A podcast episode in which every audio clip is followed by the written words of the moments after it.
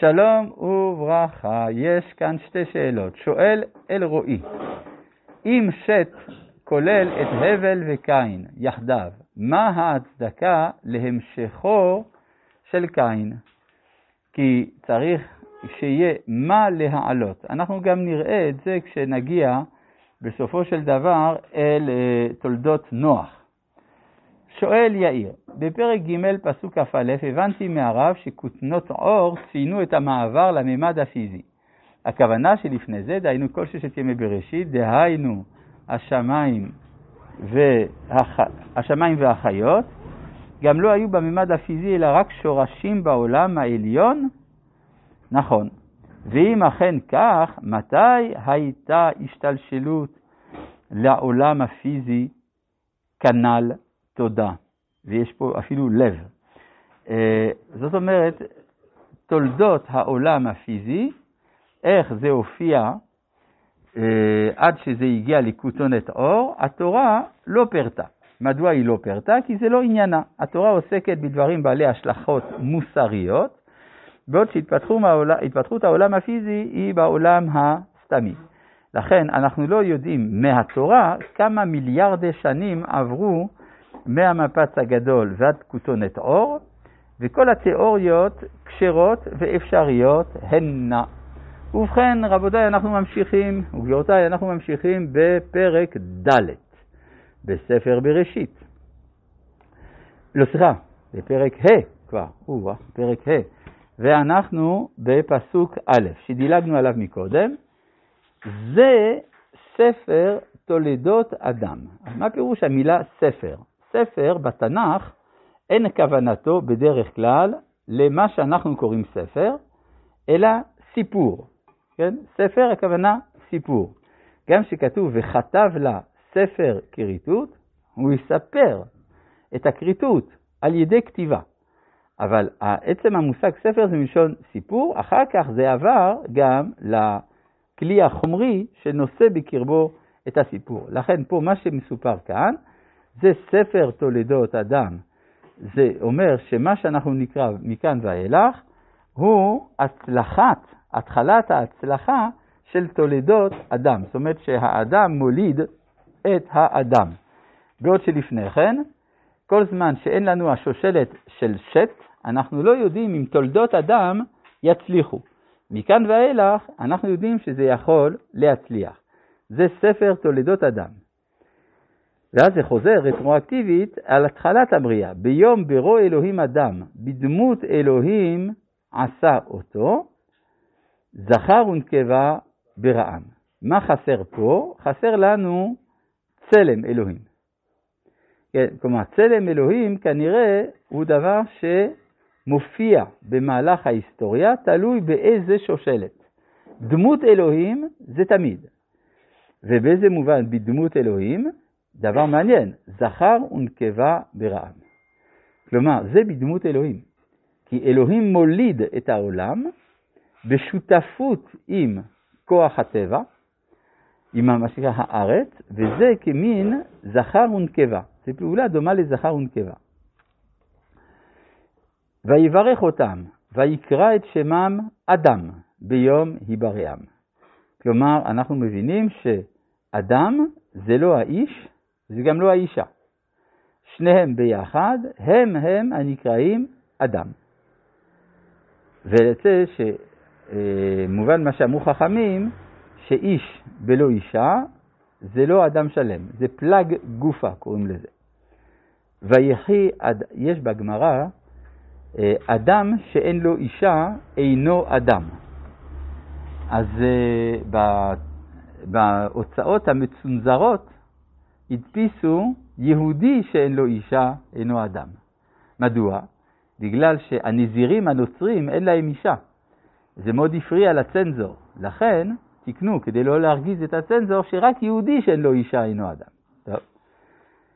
אה, איפה אנחנו?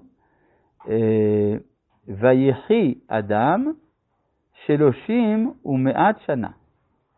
ויולד בדמותו כצלמו, ויקרא את שמו שת.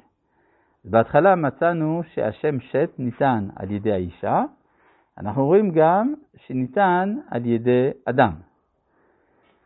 ומי החלק באדם שהיה אחראי לתת את השם שת, אנחנו יודעים שזאת האישה, אבל זה חלק מן האדם. זאת אומרת שאדם רואה בשת את ההמשך של צלם אלוהים שבו, ויולד בדמותו כצלמו, וצלמו זה נאמר על צלם אלוהים. מה זה השלושים ומעט שנה האלה? חז"ל שאלו את עצמם, למה זה לקח 130 שנה להביא עוד ילד? מה קרה? כן? הוא היה בפירוד. הוא היה בפירוד, כן. המדרש אומר שהוא נפרד מחווה. למה נפרד מחווה? כי הוא כועס עליה.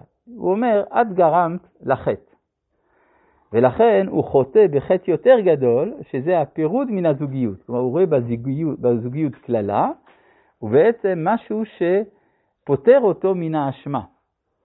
אז אחרי 130 שנה הוא מתקן. עכשיו, המדרשים אומרים שזה לא שהוא לא הוליד, אבל הוא הוליד יצורים לא מושלמים. כן? מה שהמדרש מכנה שדים ולילין.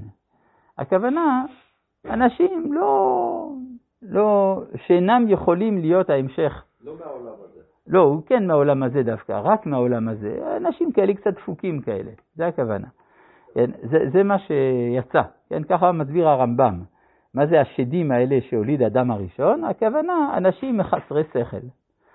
אז ייתכן שבתוך העולם שלנו, כשאנחנו מסתובבים, אנחנו פוגשים מדי פעם שדים ולילין, כן?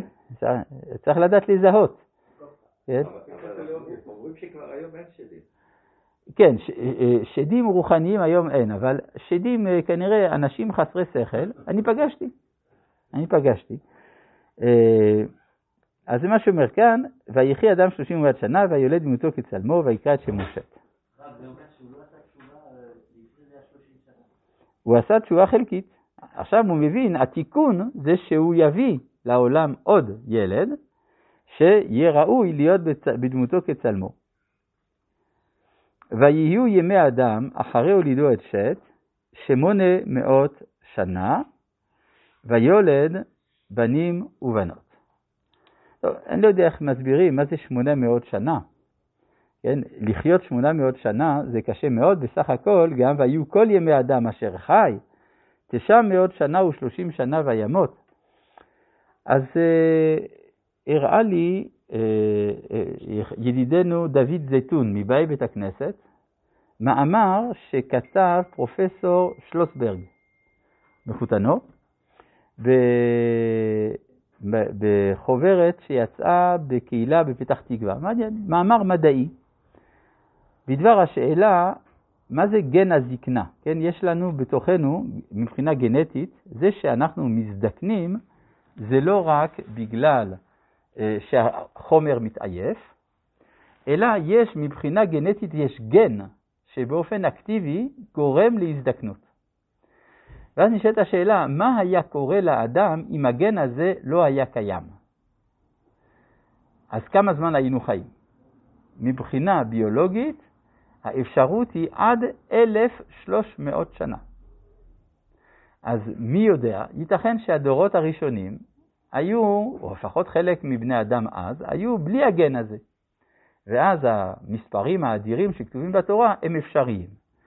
אלא אם כן אנחנו נבין את כל הביטויים האלה כמשלים לתפקידים נשמתיים מיוחדים, ואז אנחנו פטורים מהשאלה ההיסטורית. יש אצל חכמי הקבלה מסבירים שהדורות שלנו מושכים את חייהם ממדרגת חיים הנקראת זעיר אנפין. זעיר אנפין, קטן, זעיר, קטן. לעומת הקדמונים שהיו ממשיכים את נשמותיהם ממדרגת חיים הנקראת אריך אנפין, כן, מה שנקרא בתורה אר, אה, אה, אה, ימים ארוכים, למען יאריכון ימיך. אז ברגע שהם מושכים את חייהם ממדרגת חיים אחרת, אז אין לנו שאלה איך זה יכול להיות מבחינה טכנית, מדעית, שהם חיו כל השנים האלה. טוב, בכל מקרה, יש כאן ביטוי שצריך בירור. מה זה והיו כל ימי האדם אשר חי? הביטוי הזה נמצא בתנ"ך פעמיים בלבד. פעם אחת כאן ועוד פעם שנדבר עליה.